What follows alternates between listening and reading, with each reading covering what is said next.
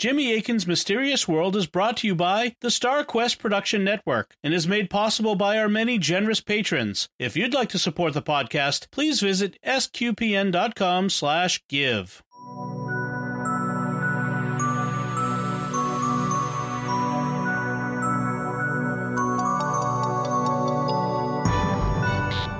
You're listening to episode 220 of Jimmy Akin's Mysterious World, where we look at mysteries from the twin perspectives of faith and reason.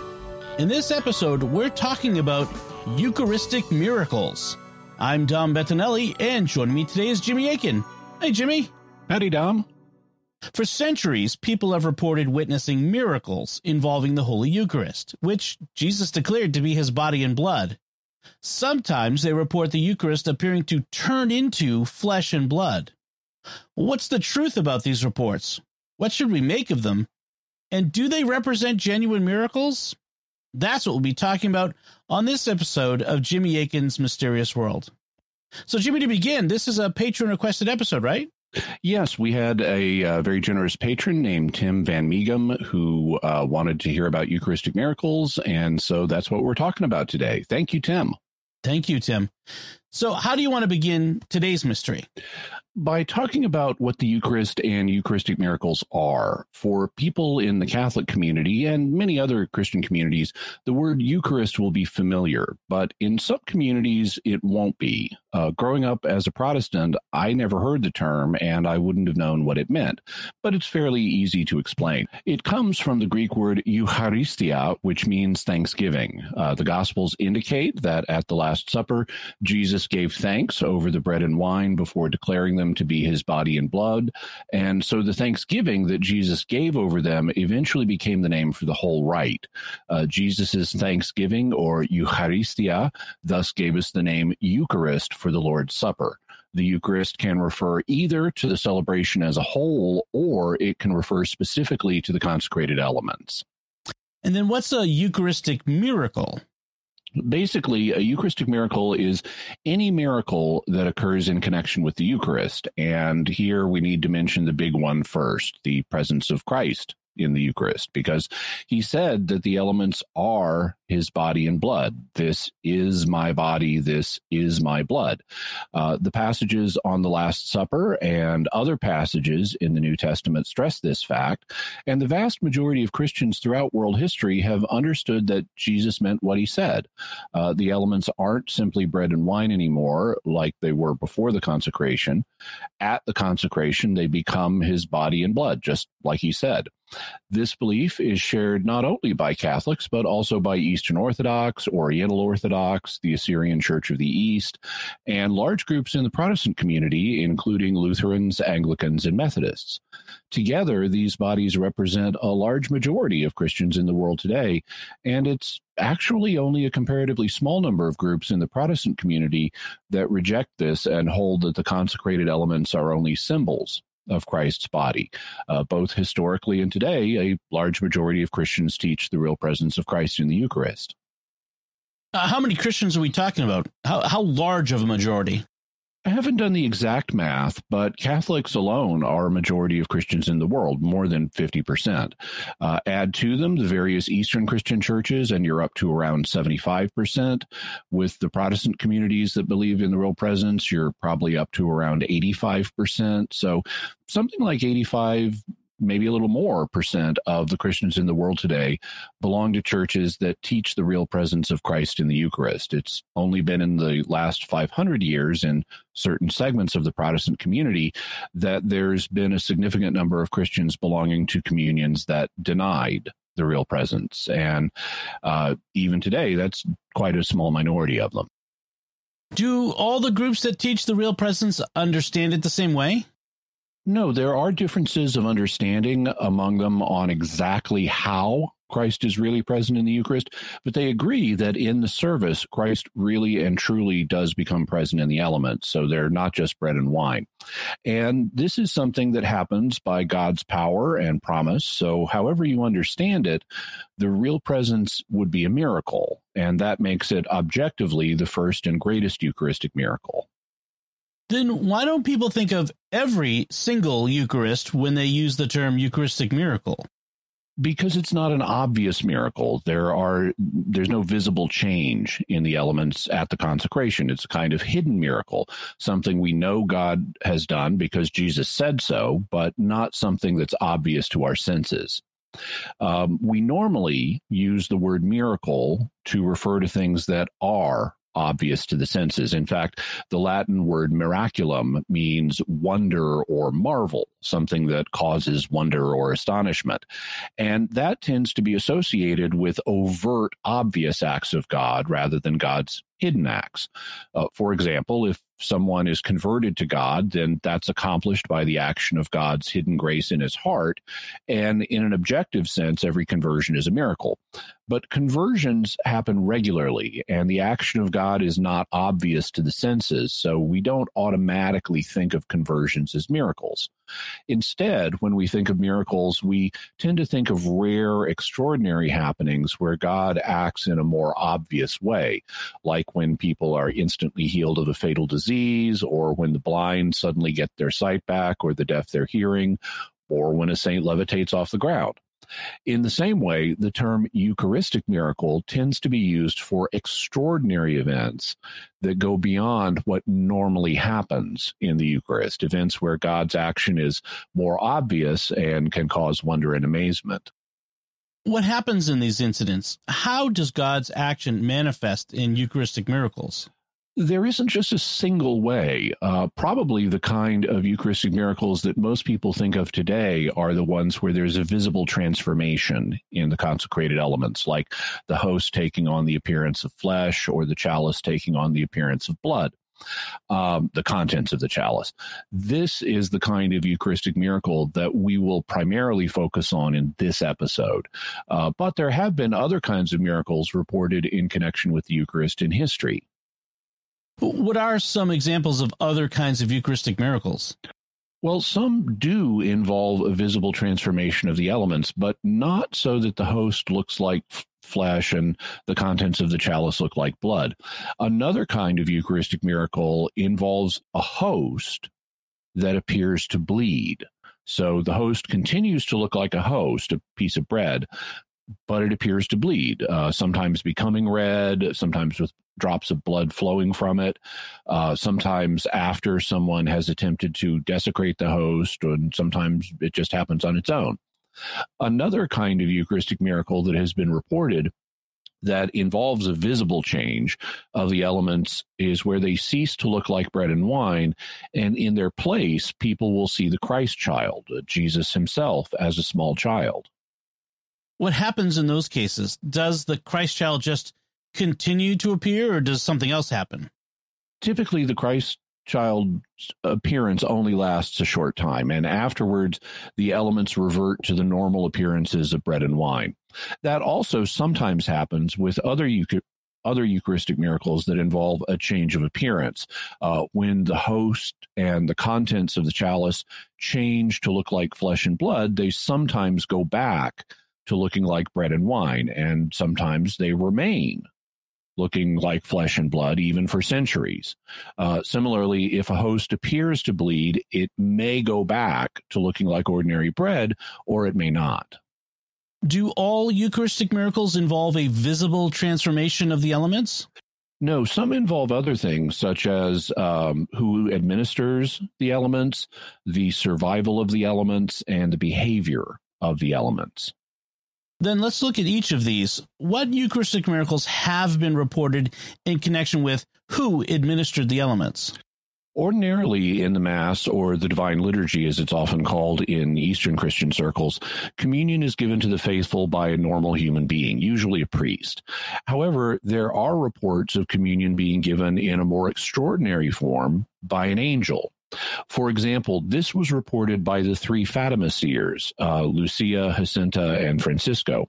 We talked about the Fatima apparitions of the Virgin Mary in episode 40, and we specifically talked about the third secret of Fatima in episode 64 and 65. Uh, these apparitions of the Virgin Mary took place in Portugal in 1917, but the three children reported earlier supernatural experiences that had occurred beforehand. In her second memoir of the events, Sister Lucia reported that in 1916, the year before the Marian apparitions, the guardian angel of Portugal appeared to the three children and taught them a prayer. Then, later the same year, the three children were saying the prayer together, and Sister Lucia reports I don't know how many times we had repeated this prayer when an extraordinary light shone upon us. We sprang up to see what was happening and beheld the angel.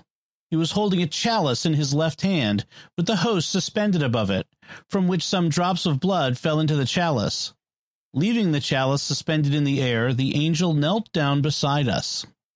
The angel then said a new prayer with them three times, and then, Rising, he took the chalice and the host in his hands.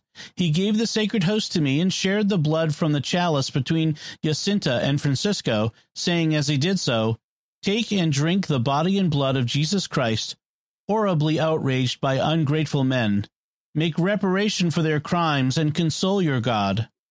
Once again, he prostrated on the ground and repeated with us three times more the same prayer and then disappeared. We remained a long time in this position, repeating the same words over and over again.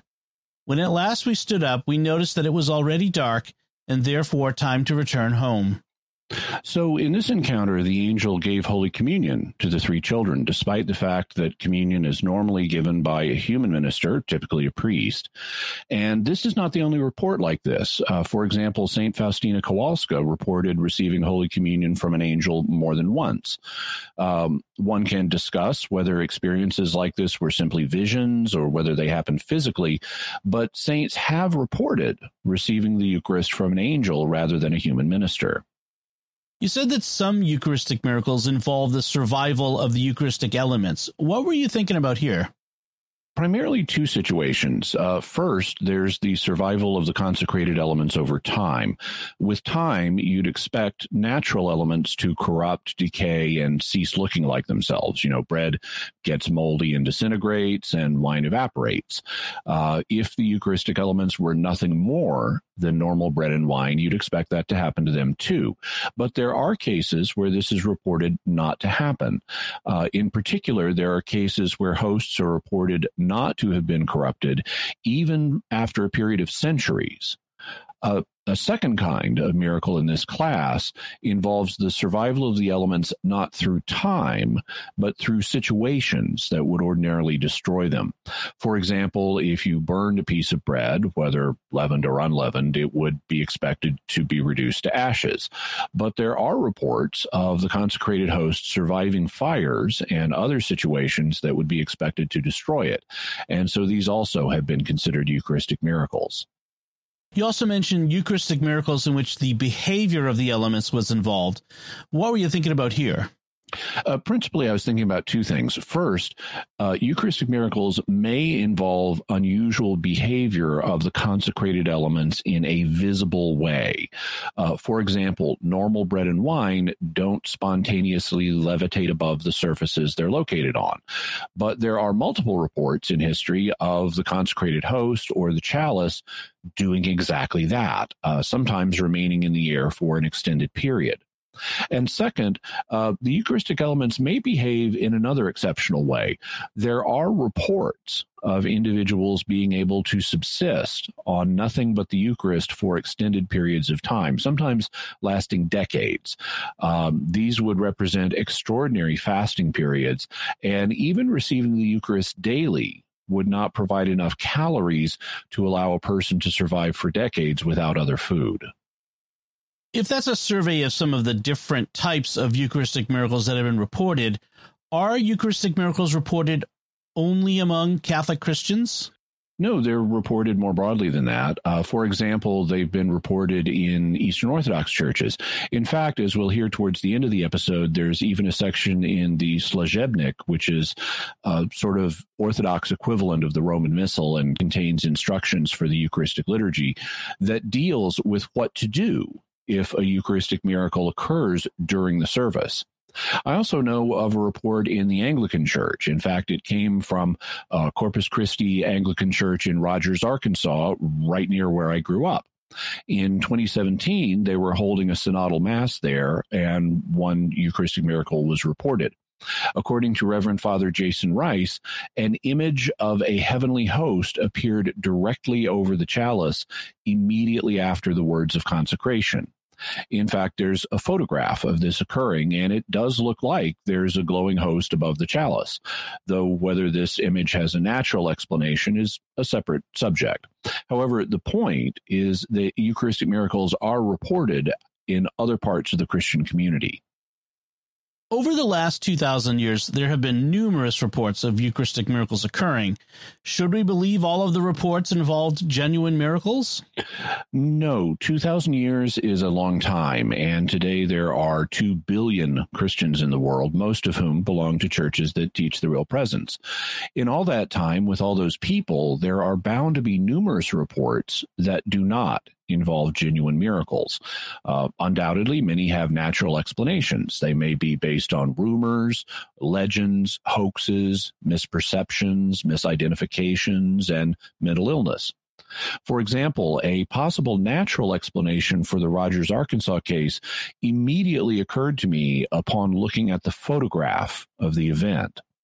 In this particular case, one of the questions I would ask if I was investigating the case is whether the image could have been produced by ordinary light reflecting up from the bowl of the chalice due to an accidental alignment between the chalice and one of the overhead ceiling lamps. Um, that kind of misperception can happen in any community. And as a result, the Catholic Church doesn't automatically sign off on every report of a Eucharistic miracle. Does the church have a way of investigating Eucharistic miracles? Yes, uh, typically it's the responsibility of the local bishop to oversee the investigation of reports of the supernatural in his diocese. That applies to private revelations, as we discussed in episode 84. It reports to demonic possessions. Uh, it, he also investigates reports of demonic possessions, as we discussed in episode 188. And the same thing happens with reports of miracles. So the local bishop is kind of the chief supernatural investigator of his diocese. Only he typically doesn't do the investigations himself. Instead, in each of these cases, he usually appo- appoints a group of experts to look into the situation. Depending on the nature of the case, these experts can include medical doctors, scientists, theologians, other experts, and there are always priests involved. And like in non religious investigations of the paranormal, the experts are supposed to look for and eliminate natural explanations for the reports before concluding the cause is supernatural. Once the experts have given him their reports, the bishop then makes a judgment about what to do. In the case of demonic possession, he would authorize an exorcism, but there wouldn't be a public announcement of this fact for privacy reasons. But in the case of private revelations and miracles, there may well be a public announcement of the bishop's conclusions. And these days, the bishop typically shares his conclusions with the dicastery for the doctrine of the faith in Rome ahead of time to get their approval before making an announcement. How will we be looking at Eucharistic miracles going forward today? We'll principally be relying on a book titled A Cardiologist Examines Jesus by Franco Serafini. As the book's title indicates, he's a cardiologist and he lives in Bologna, Italy. Uh, his book is a review of multiple Eucharistic miracles that have been the subject of scientific studies, so it's a particularly useful resource. What we'll do is briefly review the five major cases he covers and explain what happened. Then, in the reason perspective segment, we'll look at what the scientific studies uh, found about these cases. And finally, we'll have some closing remarks uh, from the faith perspective. Then let's take a look at the five cases. What was the first one? It's by far the oldest, and it apparently took place in the 700s in Lanciano, Italy. According to a document written in 1631, in this city, in the convent of St. Langanziano, where the monks of St. Basil lived in about 700 AD, was a monk who, not very steadfast in his faith, lived day by day doubting if the true body of Christ was in the consecrated host, and likewise if the true blood was in the wine. Still, never abandoned by divine grace and constant prayer, he kept praying to God that he would heal this wound in his heart. Thus, one morning, in the midst of his sacrifice, after uttering the most sacred words of consecration, while more than ever before caught up in his old mistake, he saw the bread turned into flesh and the wine turned into blood. Behold the flesh and the blood of our most beloved Christ. At these words, the anxious people hastily ran with devotion to the altar and, and terrified, not without overflowing tears, began shouting for mercy. Now, normally this would not be a very promising case to examine. Uh, we don't have contemporary documentation of it, and the key source we do have was written 900 years after the event. But what we do have are the physical relics of the reported event. And as Dr. Serafini states, after many centuries, without undergoing any process of decay, which is evidently in itself a mysterious fact, a double relic has been handed over to us made of a fleshly rounded tissue, dark brown and yellowish in color, about six centimeters in diameter, thicker on the edges and thinning out centrally into a large cavity in the middle, and five solid fragments of unequal volume, yellow brown color, of clotted blood, weighing to altogether 16 grams. And in the 1970s and 1980s, the Franciscans, who have custody of the relic, decide to decided to allow scientific studies of it to be done, using, of course, the scientific techniques that were available at the time, which did not include DNA sequencing as that hadn't been invented yet, but they were still better tests than at any prior point in history. The second reported miracle Dr. Serafini covers occurred in Buenos Aires, Argentina. What happened in that case? This case was actually a set of five reported miracles that occurred in the 1990s. Three of them in 1992, one in 1994, and one in 1996. And all of them occurred in the same parish. To understand them, as well as some of the ones we'll later cover, we need to know something about how the church handles consecrated hosts and pieces of hosts that are not edible for one reason or another. Going back centuries, it's been the church's understanding that the real presence of Christ remains as long as the appearances of bread and wine remain. So even if a host has become inedible, for example, because it's fallen and gotten dirty, the real presence is still there. As a result, when a host can't be reasonably consumed, the procedure is to dissolve the appearances of bread and wine. Uh, this is done by dissolving them in water. And then once the appearances of bread and wine are no longer there, and thus the real presence is, has left, the water is poured into the parish's sacrarium, which is a special kind of sink that leads down into the consecrated soil of the parish rather than into the sewer system. So, for the first of the Buenos Aires incidents, Dr. Serafini reports on the evening of Friday, May 1st, 1992, Carlos Dominguez, a lay minister of the Eucharist, noticed two crescent shaped host fragments lying on the corporal in front of the tabernacle. Quite possibly they could have fallen out of the ciborium earlier on. He mentioned it to the parish priest, Father Juan Salvador Calamano, who told him to begin the pro- dissolving procedure explained before, thinking they were no longer fresh and edible. The two host fragments were thus immersed in water in a small ceramic container that was then locked inside the tabernacle. On the morning of May 8th, Father Juan checked the container for the first time and was astonished. He spoke about what he saw with the other priests living in the same parish. Three blood clots had formed in the water, initially covered in a white fuzz that later disappeared. There were blood streaks on the walls of the container as if they had been produced by some sort of explosion of the hosts themselves. Two days later, at two different masses, two new events took place. The paten holding the consecrated host was stained with blood, not just one, but rather two distinct patens a bronze hmm. one and a tin fish shaped one. Then in 1994, at the Children's Morning Mass on Sunday, July 24th, 1994, the lay minister distributing the Eucharist noticed a running drop of blood on the inner rim of the ciborium. And finally, in 1996, at the end of the distribution of Holy Communion at the 7 p.m. Mass on Sunday, August 18, 1996, one of the faithful turned to the priest to celebrant, Father Alejandro Pezet, with great embarrassment. She had noticed a host hidden in the base of a candlestick in front of the crucifix, which is still to this day in the right side nave. Father Alejandro took a look and picked up the host that had been certainly abandoned by someone with desecrating intents. He thought of consuming it himself, but it was too dirty and dusty. Therefore, he asked Emma Fernandez, a 77 year old lay minister of the Eucharist, to immerse it in water and lock it in the tabernacle according to the usual procedure. Later, Mrs. Fernandez, the only layperson who had access to the tabernacle, indeed saw something strange in the round glass container she had left in, in it and discussed what she saw with Father Pezet eight days later on August 26th. After immediately involving Father Eduardo Graham, Father Pezet also noticed that the host was transforming into something else, something red in color that was destined to grow in the following weeks. The dissolving host was less and less distinguishable, although the water was made more and more turbid by a red, cloud like substance, and darker, jelly like clumps whose texture resembled that of clotted blood. Darker, mold like blooms were seen on the surface of these presumed blood clots.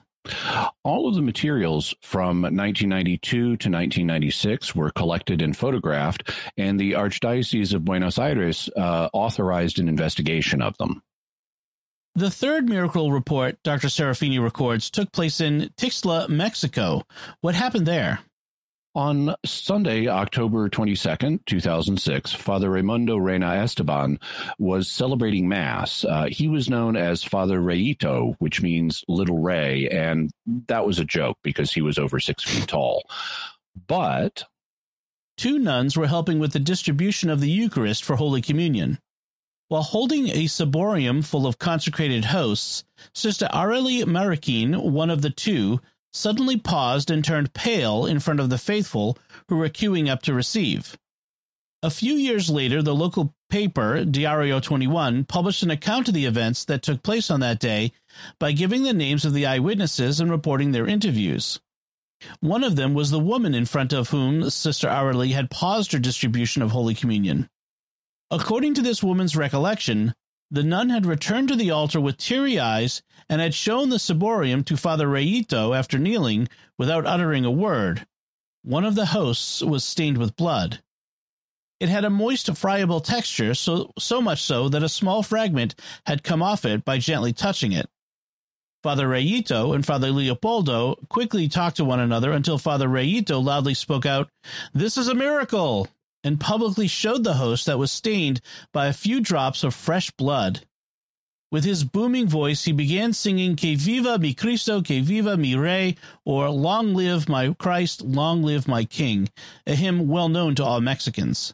There were people who applauded and people who wept. And afterwards, the local bishop authorized a scientific investigation of the event. The fourth incident Dr. Serafini covered takes us across the world. What happened in this case? The incident took place in Sokolka, Poland, uh, which is on the east side of the country near the Belarusian border. It began on October 12th, 2008, and here's what happened. The 8:30 morning mass was being celebrated by the young priest Father Philip Dodrowski.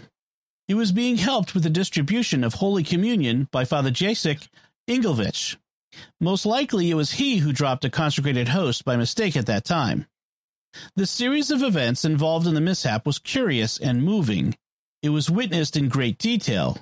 One of the faithful was kneeling at the altar rail to receive Holy Communion. Without uttering a word, that lady touched Father Jacek's leg and with a glance showed him the first step of the altar. The priest picked up the host. It was dirty, and he decided not to consume it, but rather to immerse it in water in the vasculum, a silver container used for the cleansing of the hands that was already on the altar. At the end of Mass, Father Jacek put the host containing vasculum inside the tabernacle.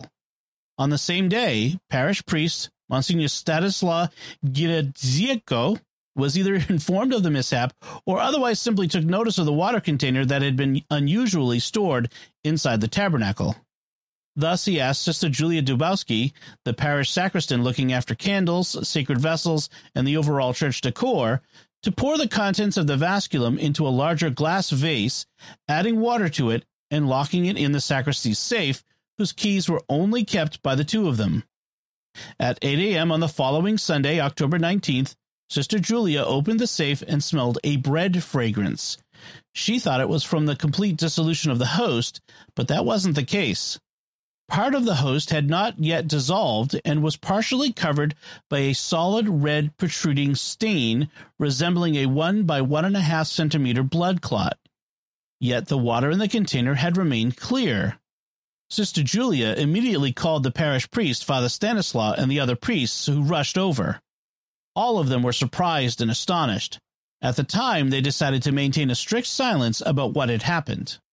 However, they contacted the diocese, which again authorized an investigation. That brings us to the final and most recent of the five cases, which also took place in Poland, but on the other side of the nation. What happened there? It occurred in a place called Legnica, which is on the west side of the country near the border with Germany and the Czech Republic. And it started on Christmas Day in 2013, just nine years ago. In this case, the same event that happened in Sokolka five years earlier took place again. A consecrated host accidentally fell on the ground, more precisely on a carpet, within the sacred space of the sanctuary. It was a host that had just been dipped in the consecrated wine and became dirty upon touching the ground. The priest then decided, like in Sokolka, to follow the procedure we already know, and he put the host in a container, a metal chalice, with simple tap water for it to dissolve. The chalice was then kept in the tabernacle for a few days. On January 5th, 2014, another priest, the eldest in the community, checked the sacred vessel and noticed that a crescent shaped portion of the host about one half by one and a half centimeters in size, had detached from the rest of the unleavened bread and was turning red. Some very clear photographs showing the different stages of the phenomenon can be seen on the parish website. Monsignor Stefan Cichy, the Bishop of Legnica at the time, was informed, and he requested that the observation be continued. After two weeks, the colored portion of the host was still present on the surface of the water, while the rest had completely dissolved. At that stage, the bishop set up a committee of four experts to monitor the events. So that's the summary of the cases covered by Dr. Serafini in his book. Uh, these are the ones that have both had scientific investigations done and in which the results have been published. There may have been others where investigations were ordered, but either the results weren't published or Dr. Serafini didn't know about them. Nevertheless, this provides us with a basis for looking at Eucharistic miracles from the perspectives of faith and reason. Before we get to our theories and our faith and reason perspectives, we'd like to take a moment to thank our patrons who make this show possible, including Kathy N., Alan P., Doreen M., Randy S., and Cody. Their generous donations at sqpn.com slash give make it possible for us to continue Jimmy Akin's Mysterious World and all the shows at StarQuest. You can join them by visiting sqpn.com slash give. Jimmy Akin's Mysterious World is also brought to you in part through the generous support of Aaron Ferguson Electric and Automation at aaronv.com, A-A-R-O-N-V.com, making connections for life for your automation and smart home needs in North and Central Florida. And by Catechism Class, a dynamic weekly podcast journey through the Catechism of the Catholic Church by Greg and Jennifer Willits. It's the best book club, coffee talk, and faith study group all rolled into one. Find it in any podcast directory. So, Jimmy, what theories are there about Eucharistic miracles? Well, it depends on the type of miracle being considered. In this episode, we're considering Eucharistic miracles where the appearance of the bread and wine changes. And here, there are two principal divisions. Sometimes the elements only briefly look like something else, such as flesh and blood or the infant Jesus, and then they change back to looking like bread and wine. If that happens, it could be that someone has had a visionary experience, uh, and you'd have to treat that under the heading of private revelation and use the criteria suited to evaluate private revelations. But in those cases, there's nothing physical to examine afterwards. So in this episode, we're looking at Eucharistic miracles where there was a permanent change of appearance, and thus scientific studies can be done. There are three general types of explanations that can be involved in these cases. First, there are natural explanations where it turns out that nothing unusual has actually happened. Second, the ultimate explanation may be supernatural, in which case a miracle has occurred. And third, there could be non supernatural, but still paranormal explanations, meaning that something strange happened, but it wasn't a miracle. Let's look at each of these from the reason perspective. First, let's talk about the non supernatural, but still paranormal explanations. What could these involve, and how likely do you think such explanations are? The border between the supernatural and the paranormal is a fuzzy one, and how to d- distinguish them depends on the definitions you use. They both involve something happening that is outside of what we in the West would consider the ordinary operation of nature. However, for our present purposes, I'll distinguish between the two uh, based on what human nature is claimed to be capable of doing and what human nature is not capable of doing. Super is Latin for above. So something would be supernatural if it involves an ability that is above what human nature can do. So if it happens, it would have to involve the action of God or a non human spirit like an angel or a demon. However, para is Greek for alongside, and paranormal events occur alongside normal ones. And as such, they can be within the reach of human nature. Uh, human nature may not normally do certain things, but in certain cases, it might be able to accomplish them in which case they would be paranormal or alongside what human nature normally does. Such unusual operations of human nature are what psychic abilities are claimed to be, as we discussed in episode 79 on religion, magic, psychic phenomena, and science, and in episodes 105 and 106 on St. Thomas Aquinas and the occult. This isn't to say that psychic abilities exist, but doctors of the church like St. Augustine and St. Thomas Aquinas held that they did. And so we need to consider just hypothetically whether any such abilities could be responsible for a permanent change in the appearances of the consecrated elements. Have psychic abilities been reported that could produce an effect like this? Yes, uh, sometimes physical mediums, meaning mediums that produce physical effects, have reported what are known as asports and apports. Uh, the word asport comes from Latin roots that mean to carry away from. So an asport occurs when a physical object disappears from one location and reappears in another. By contrast, the word apport comes from a Latin root meaning to bring. So an apport is an object that suddenly appears, uh, having been brought to a location by paranormal means. This could either mean that it has suddenly materialized or that it's suddenly been brought from another location. Asportation and apportation uh, thus can be cases of what would more commonly be called teleportation. And by teleportation, one could hypothetically swap objects between different locations. If these phenomena turned out to be real, and if God allowed it, uh, it would be possible to swap the consecrated elements for human flesh and blood from a distant location. And that could produce the reported effect. Are there other claimed psychic abilities that could produce the same effect? The only other one that comes to mind is psychokinesis or mind over matter. In this case, a psychokinetic person would need to consciously or unconsciously manipulate the elements so that there was a permanent change in them. Exactly how that would work would itself involve a difficult set of questions. And I only mention it for the sake of completely mapping out the possible hypothetical explanations. Do you think any of these non supernatural paranormal explanations have any merit? No, I don't. Uh, in the first place, as far as I'm aware, there have been no cases of apportation or asportation documented under tightly controlled laboratory conditions. Instead, physical mediums claiming these abilities have been exposed as frauds. And while there are parapsychological studies supporting the existence of psychokinesis, they don't involve the kind of psychokinesis needed to molecularly transform one substance into another, much less do they deal with the thorny metaphysical questions that would be involved in things like consecrated elements. Furthermore, as I often say on Mysterious World, every phenomenon needs to be taken at face value until we have evidence otherwise. So, Eucharistic miracle reports present the events as supernatural ones.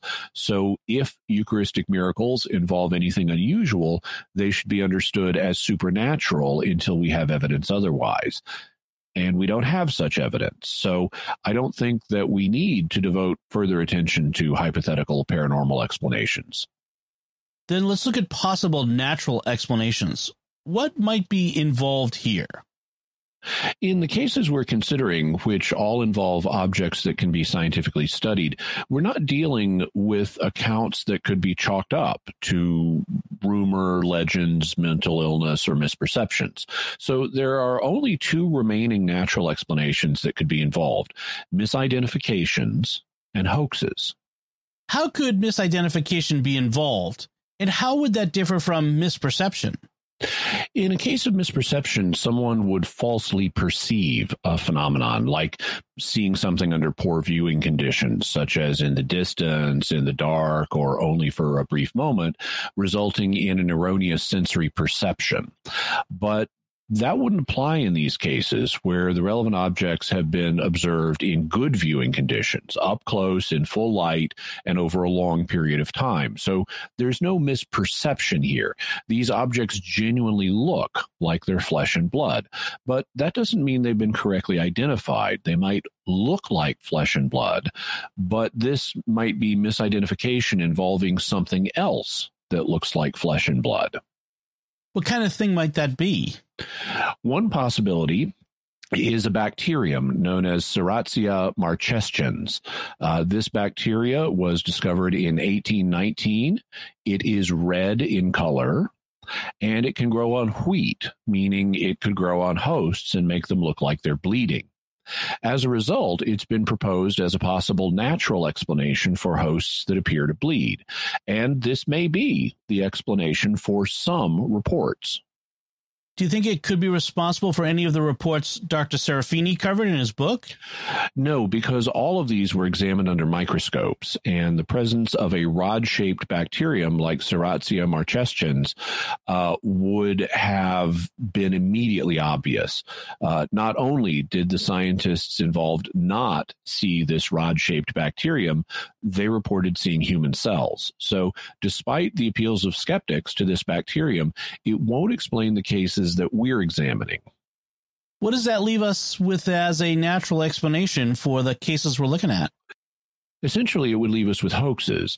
Uh, given the vast 2,000 year length of time involved and the vast number of Christians in the world, including the 2 billion alive today, frauds involving Eucharistic miracles undoubtedly have been committed by various individuals in history for reasons including fame, profit, mental illness, and simply pranking others. But the question is whether the scientific evidence supports the idea of hoaxes in these five cases. Because no matter how many cases are explained by natural means, all it takes is one case that can't be explained this way to prove the reality of a phenomenon. All you need is one genuinely alien UFO, or one genuine Bigfoot encounter, or one genuine Eucharistic miracle, and you've shown that the phenomenon is real if you were a skeptical materialist, someone who didn't believe that miracles are possible, and you were going to propose fraud as an explanation for these cases, what aspects of them would you focus on?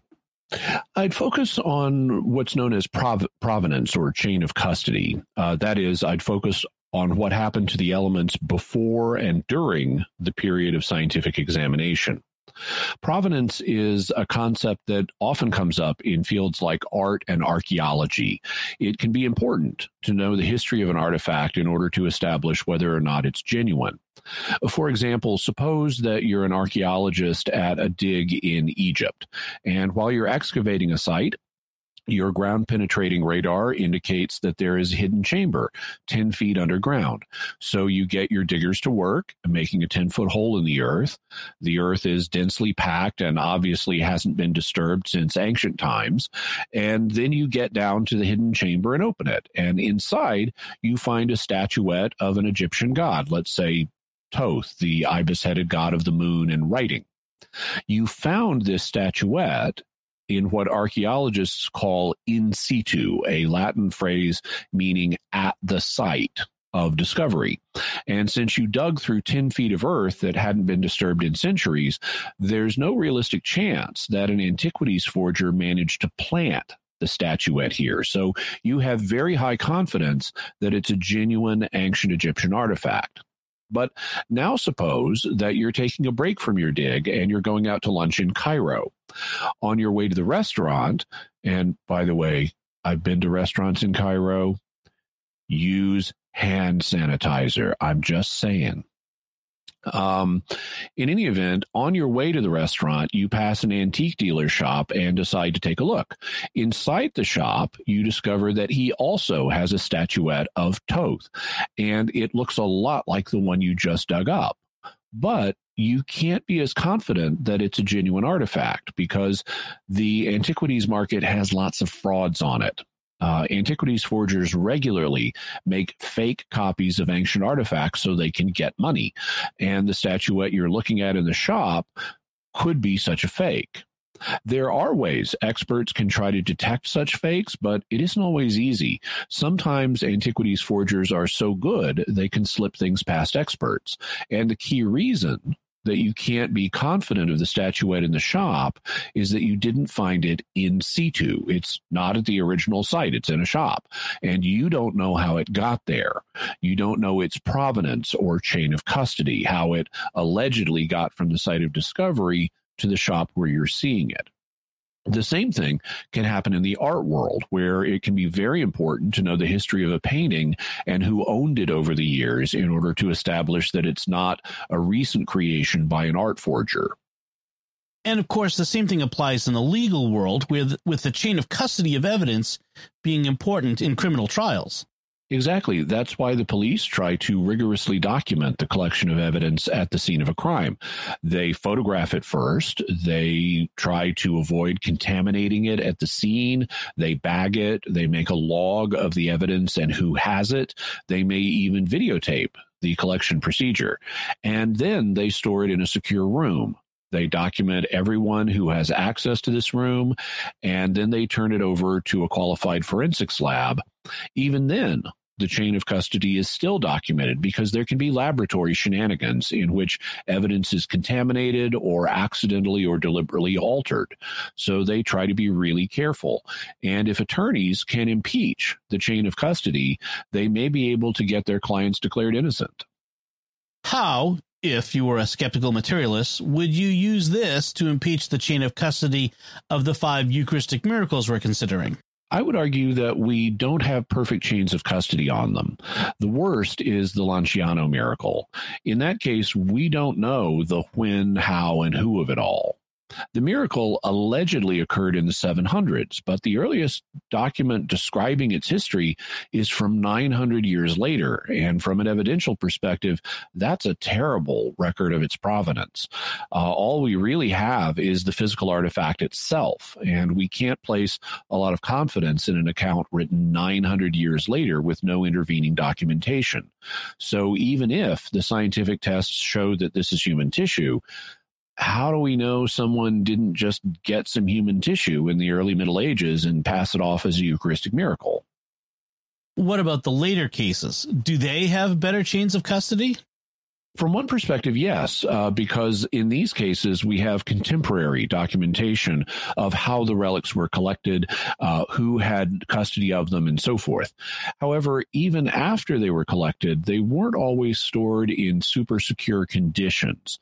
Uh, often they were initially stored in a tabernacle in a parish, and tabernacles are locked to prevent desecration of the Eucharist, but there's often more than one key to a tabernacle. So, especially in cases where the host initially appeared normal and then changed appearance in the tabernacle while they were trying to dissolve it in water, how do we know a nun or a priest who had a key didn't unlock the tabernacle, then drop some human tissue into the water, making people think a Eucharistic miracle had occurred when no one was looking? Doesn't the same thing apply to evidence in crime cases? Police evidence lockers also have keys, so we can't rule out the possibility that someone with a key got into the evidence locker and tampered with or planted evidence. That's correct. And yet the courts don't automatically throw out evidence just because this is a hypothetical possibility. It's one thing if you have reason to think a particular police department or police official is corrupt and would deliberately tamper with evidence. But at some point, you have to trust people whose job it is to be trustworthy. So, unless you can impeach a particular office or officer, courts still honor the evidence the police have. The same standard needs to be applied in the case of Eucharistic miracles. Like the police, priests and nuns are supposed to be trustworthy. Uh, like the police, they aren't always trustworthy, but it's part of their job. And so, unless you have evidence impeaching a particular priest or nun who had custody, then I think we need to take them at their word and give the give credence to the claim that the reported Eucharistic miracle hasn't been tampered with since it was collected. What about cases where the miracle occurred during Mass? In those cases, the miracle happened immediately, not while locked away from public view. Instead, if it was at a typical parish Mass, it may have happened in front of hundreds of people. There are a couple of reasons for caution here. First, stage magicians use sleight of hand techniques to make objects seem to appear and disappear in front of hundreds of people uh, all the time. If you're a stage magician, that's part of your job. And so even when hundreds of people are watching, it doesn't rule out fraud due to sleight of hand. However, secondly, and more importantly, the moment of the miracle isn't typically witnessed by hundreds of people. At Mass, people are all going about their business with their eyes pointed in lots of different directions. What happens in this type of case is that usually nobody reports seeing the moment that the change in the host or chalice takes place. Instead, someone, usually one person, looks down and sees something strange, like a host that has begun to bleed or a piece of flesh they thought had been a host then this is brought to the attention of the priest who's celebrating Mass. It gets hailed as a miracle or possible miracle, and they put it in the tabernacle. This means that we have one initial witness to something strange, and that witness often doesn't claim to have seen the moment of transformation. Consequently, from a skeptical viewpoint, we can't rule out that someone, either the witness or someone else, didn't do something surreptitious to make it look like a miracle had happened, like substituting a piece of flesh, substituting a host that they had previously squirted blood on, or even squirting blood on it at the moment using sleight of hand. But you can't simply assert that this is what happened in these cases. Wouldn't you need evidence to make that claim? It's true that a skeptic cannot simply assert that fraud must have been involved in a particular case. However, if we're talking about just a handful of cases, and if the most likely natural explanation for something is fraud, then in light of the fact that natural explanations are more common for unusual phenomena than paranormal or supernatural ones, it can be reasonable to propose fraud and say, we're only looking at a small number of cases here, and since natural explanations are the most common, I think these most likely have a natural cause, and the most likely natural cause is fraud, so I propose that's what happened in these cases. And I think one can rationally make such a proposal.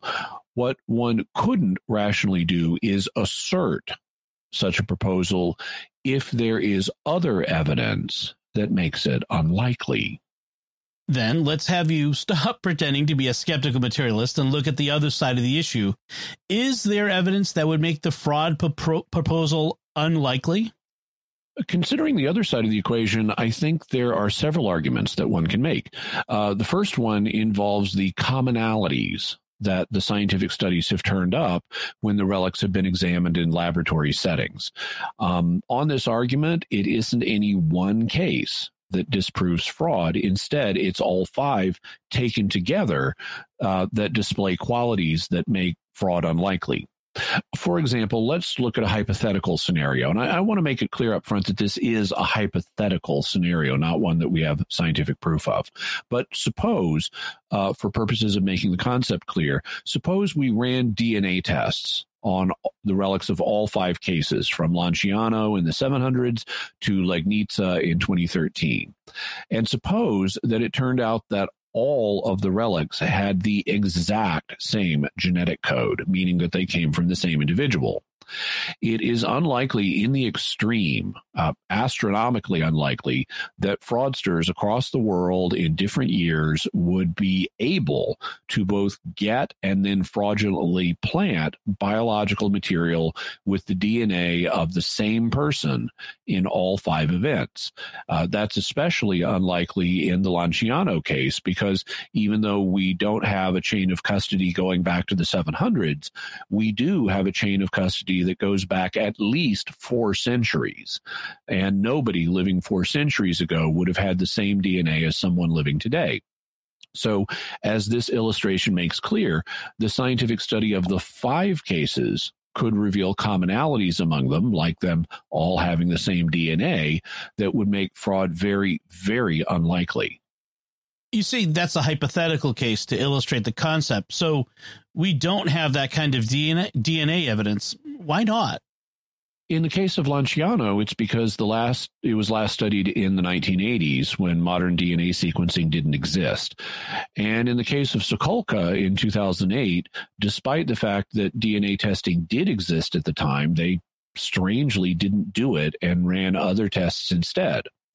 In the case of the other three, uh, Buenos Aires, Tixtla, and Legnica, they did do DNA testing, but they weren't able to establish results from Buenos Aires and Tixtla, and they only got partial results from Legnica. So, no, we don't have the ability to compare the DNA of the miracles and see if they came from the same individual. Why weren't they able to get usable DNA results from the samples they did test?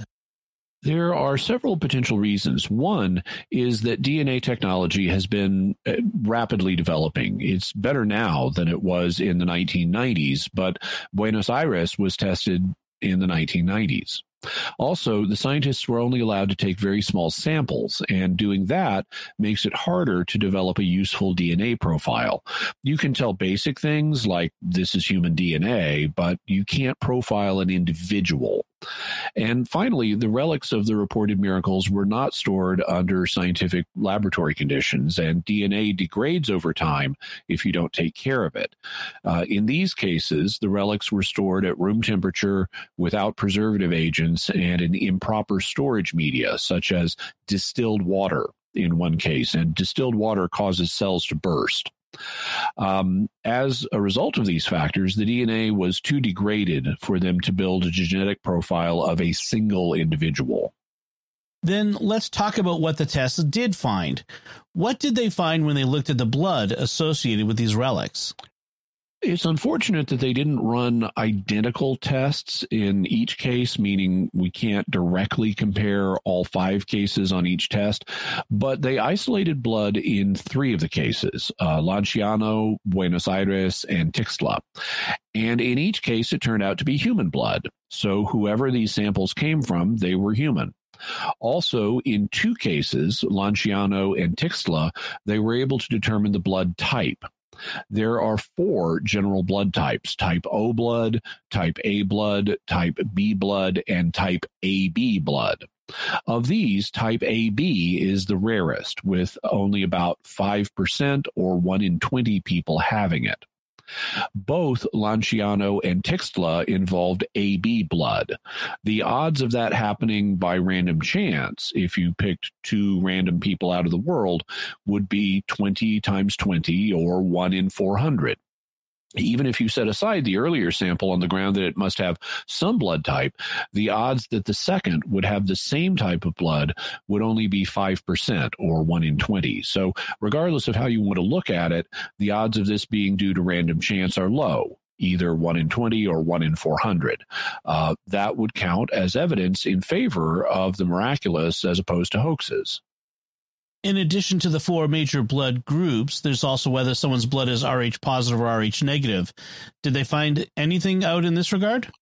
In 2010, there was a test on the Tixtla blood that revealed it was Rh negative, and AB negative is the rarest blood type in the world. Only 0.5% or 1 in 200 people has that. Unfortunately, they only did this in the case of Tixtla, so we don't have anything to compare it with.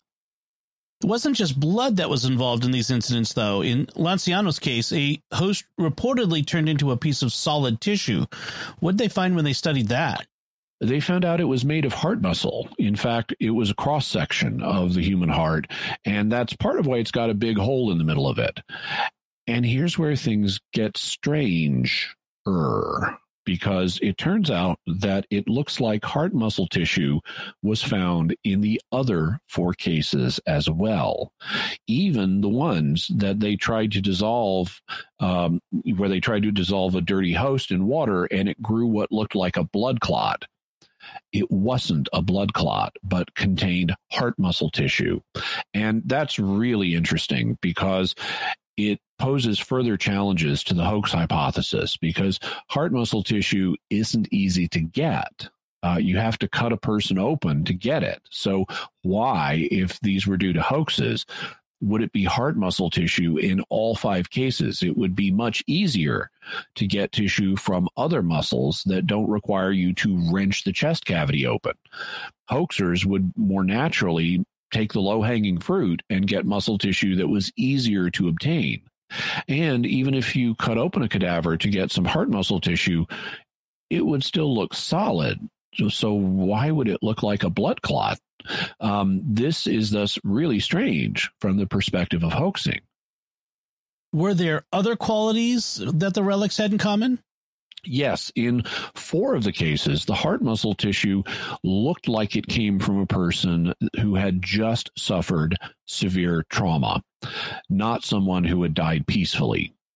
Dr. Serafini explains The heart muscle tissues of Buenos Aires, Tixtla, Sokolka, and Legnica all revealed specific pathological signs suggestive of a common and narrow differential diagnosis a limited number of medical and traumatic conditions that would give rise to the abnormal features seen in these tissues, all linked with extreme physical, emotional, and spiritual suffering in broader non medical terms. We know that the cardiac tissue identified in these four miracles came from a heart that was experiencing terrible suffering, gripped by wrenching spasms.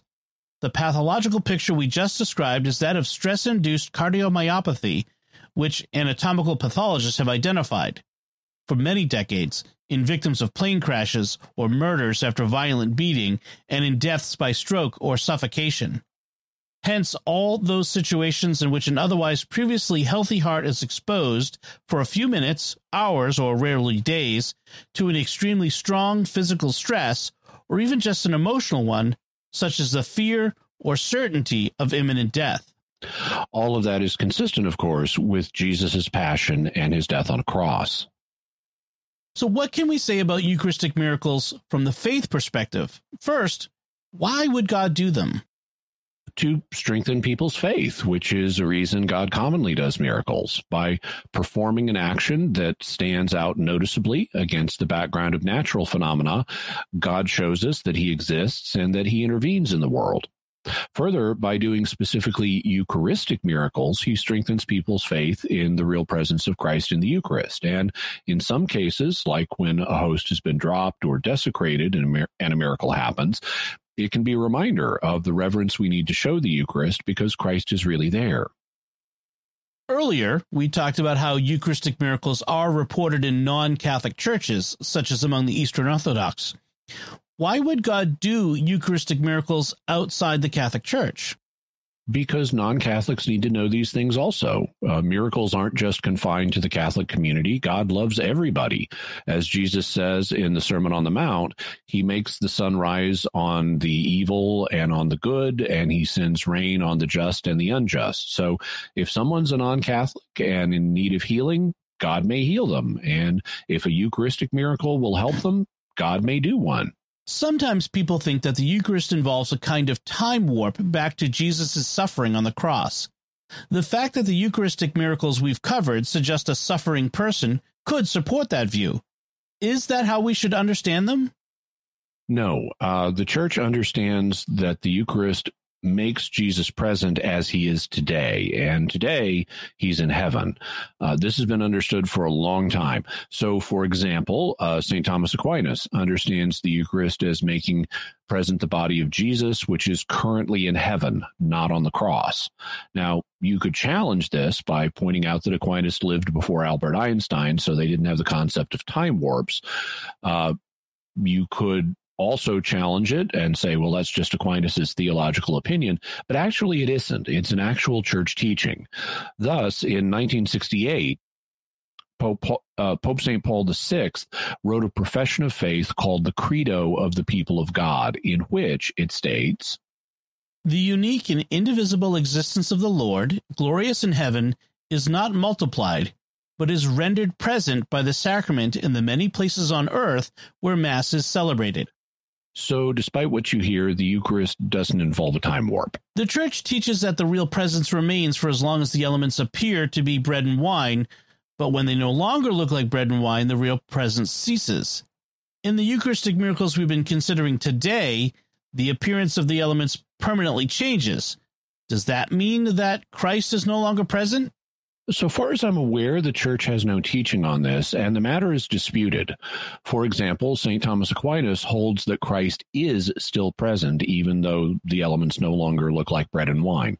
In the Summa Theologiae, he writes While the dimensions of the elements remain the same as before, there is a miraculous change wrought in the other accidents, such as shape, color, and the rest, so that flesh or blood is seen and as was said already, this is not deception because it is done to represent the truth, namely to show by this miraculous apparition that Christ's body and blood are truly in this sacrament. And thus it is clear that as the dimensions remain, the body of Christ truly remains in this sacrament. On the other hand, this view is not universally shared in the Christian community. For example, in the Orthodox Služebnik, uh, it contains a section dealing with Eucharistic miracles, and it says If, after the consecration of the bread or the wine, a miracle should appear, namely that the appearance of the bread would become that of flesh, or the wine appearing as blood, and if this appearance does not change shortly, meaning if the appearance of bread or wine does not return but remains unchanged, in no way should the priest commune, for these are not the body and blood of Christ, but simply a miracle from God, manifested as a result of disbelief or other cause. If shortly that which had appeared as flesh should again appear to be bread, or in the chalice that which had appeared to be blood should once again appear as wine, let him commune with these and so complete the service, for they are the true body and blood of Christ. And Aquinas would agree with the last point. If the appearances revert to those of bread and wine, it was a vision and the real presence was there the whole time. What they disagree about is if the change endures. Aquinas says that the changed elements do have the real presence on the grounds that the change is made to indicate the real presence, but the Služebnik uh, says that they no longer have the real presence, presumably on the grounds that they no longer appear to be bread and wine. However, so far as I'm aware, the church has not made a determination on this matter, so you can make up your own mind. So, Jimmy, what's your bottom line on Eucharistic miracles? Eucharistic miracles are fascinating to study. Uh, the five cases we've examined today are particularly fascinating because of the scientific investigations that have been done of them. And the fact that the uh, AB blood type of two of them, the fact that all five involve hard to obtain heart muscle, and the fact that four of them seem to indicate a distressed heart present challenges to the idea that these five could have been products of hoaxes, giving us reason to think that they could be genuine miracles. Nice. So, Jimmy, what further resources can we offer to the listeners and the viewer? We'll have a link to uh, Dr. Franco Serafini's book, A Cardiologist Examines Jesus, The Stunning Science Behind Eucharistic Miracles. We'll also have a link to Fatima in Sister Lucia's own words, Uh, also, articles on Eucharistic miracles and uh, how the church investigates Eucharistic miracles. We'll have information from St. Thomas Aquinas on Eucharistic miracles, including from the Summa Theologiae, as well as that quote from the Služebnik. Also, information on Serratia marcescens, uh, the the uh, uh, bacterium that can make wheat look red. Also, information on world population by blood type and Paul VI credo of the people of God. Very nice. So, Jimmy, what do we have for mysterious headlines this week? Well, uh, we have a things from space theme. And so one of the things that has come from space was the 1908 uh, Tunguska event, which we talked about previously, and it happened on June 30th. So now June 30th has been named International Asteroid Day as a way of promoting awareness of the need for planetary defense against asteroids and comets and other things like that. So uh, check out the link and uh, get uh, get get up to speed on uh, on the need for planetary defense. Also, the U.S. Congress recently had um, UFO hearings, and we're not the only ones. The Brazilian Senate has also now held UFO hearings about what their uh, people have been able to figure out about UFOs. So you can check out that article as well and learn what's been happening down there. And it's never too early to start planning for your next International Asteroid Day next year. So get your banners and t-shirts yeah. and all, all, the things. so uh, we would love to hear from you. What are your theories about Eucharistic miracles? You can let us know by visiting sqpn.com or the Jimmy Akin's Mysterious World Facebook page, sending an email to mysterious at sqpn.com, sending a tweet to at mys underscore world, or you can join the StarQuest Discord community at sqpn.com slash discord, or call our mysterious feedback line at 619 738 4515. That's 619 738 4515. And I want to thank uh, the folks from Oasis Studio 7 for all the video and animation work they do here on Mysterious World. Uh, if you have any uh, video editing needs, video animation needs, be sure to check them out. And you can check out their work by going to my YouTube channel at youtube.com slash Jimmy Akin. We've been getting a lot of positive feedback about the uh, added value that the video work they do brings to the program. And while you're at YouTube, be sure and subscribe to my channel. I'm trying trying to grow it. And so I'd really appreciate it if you like, comment, and subscribe and hit the bell notification so that you always get a new video uh, notification whenever I have a video out, whether it's Mysterious World or something else. Excellent. So, Jimmy, what are we going to be talking about next time? Next week, we're going to be talking about the paranormal phenomenon of shadow people. Uh, people have been reporting seeing dim, shadowy figures, sometimes out of the corner of their eye, sometimes full on.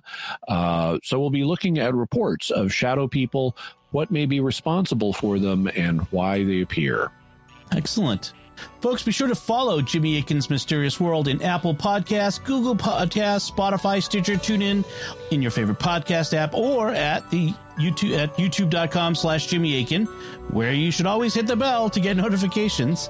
You'll find links to Jimmy's resources from our discussion and links to those mysterious headlines on our show notes at mysterious.fm slash 220. And remember, to help us continue to produce the podcast, please visit sqpn.com slash give. Jimmy Akin's Mysterious World is also brought to you by Fiorvento Law PLLC, now assisting clients with expungements and set-asides of Michigan convictions. To learn more, call 231-202-3321 or go to fiorventolaw.com, F-I-O-R-V-E-N-T-O law.com. And by Jimmy Akin's Mysterious World is also brought to you by Deliver Contacts, offering honest pricing and reliable service for all your contact lens needs. See the difference at delivercontacts.com. Until next time, Jimmy Akin, thank you for exploring with us our mysterious world. Thanks, Dom. And once again, I'm Dom Bettinelli. Thank you for listening to Jimmy Akin's Mysterious World on StarQuest. If you've enjoyed Jimmy Akin's Mysterious World, you'll also enjoy another StarQuest Network show, The Secrets of Star Wars. Find it wherever you can find podcasts or at sqpn.com slash Star Wars.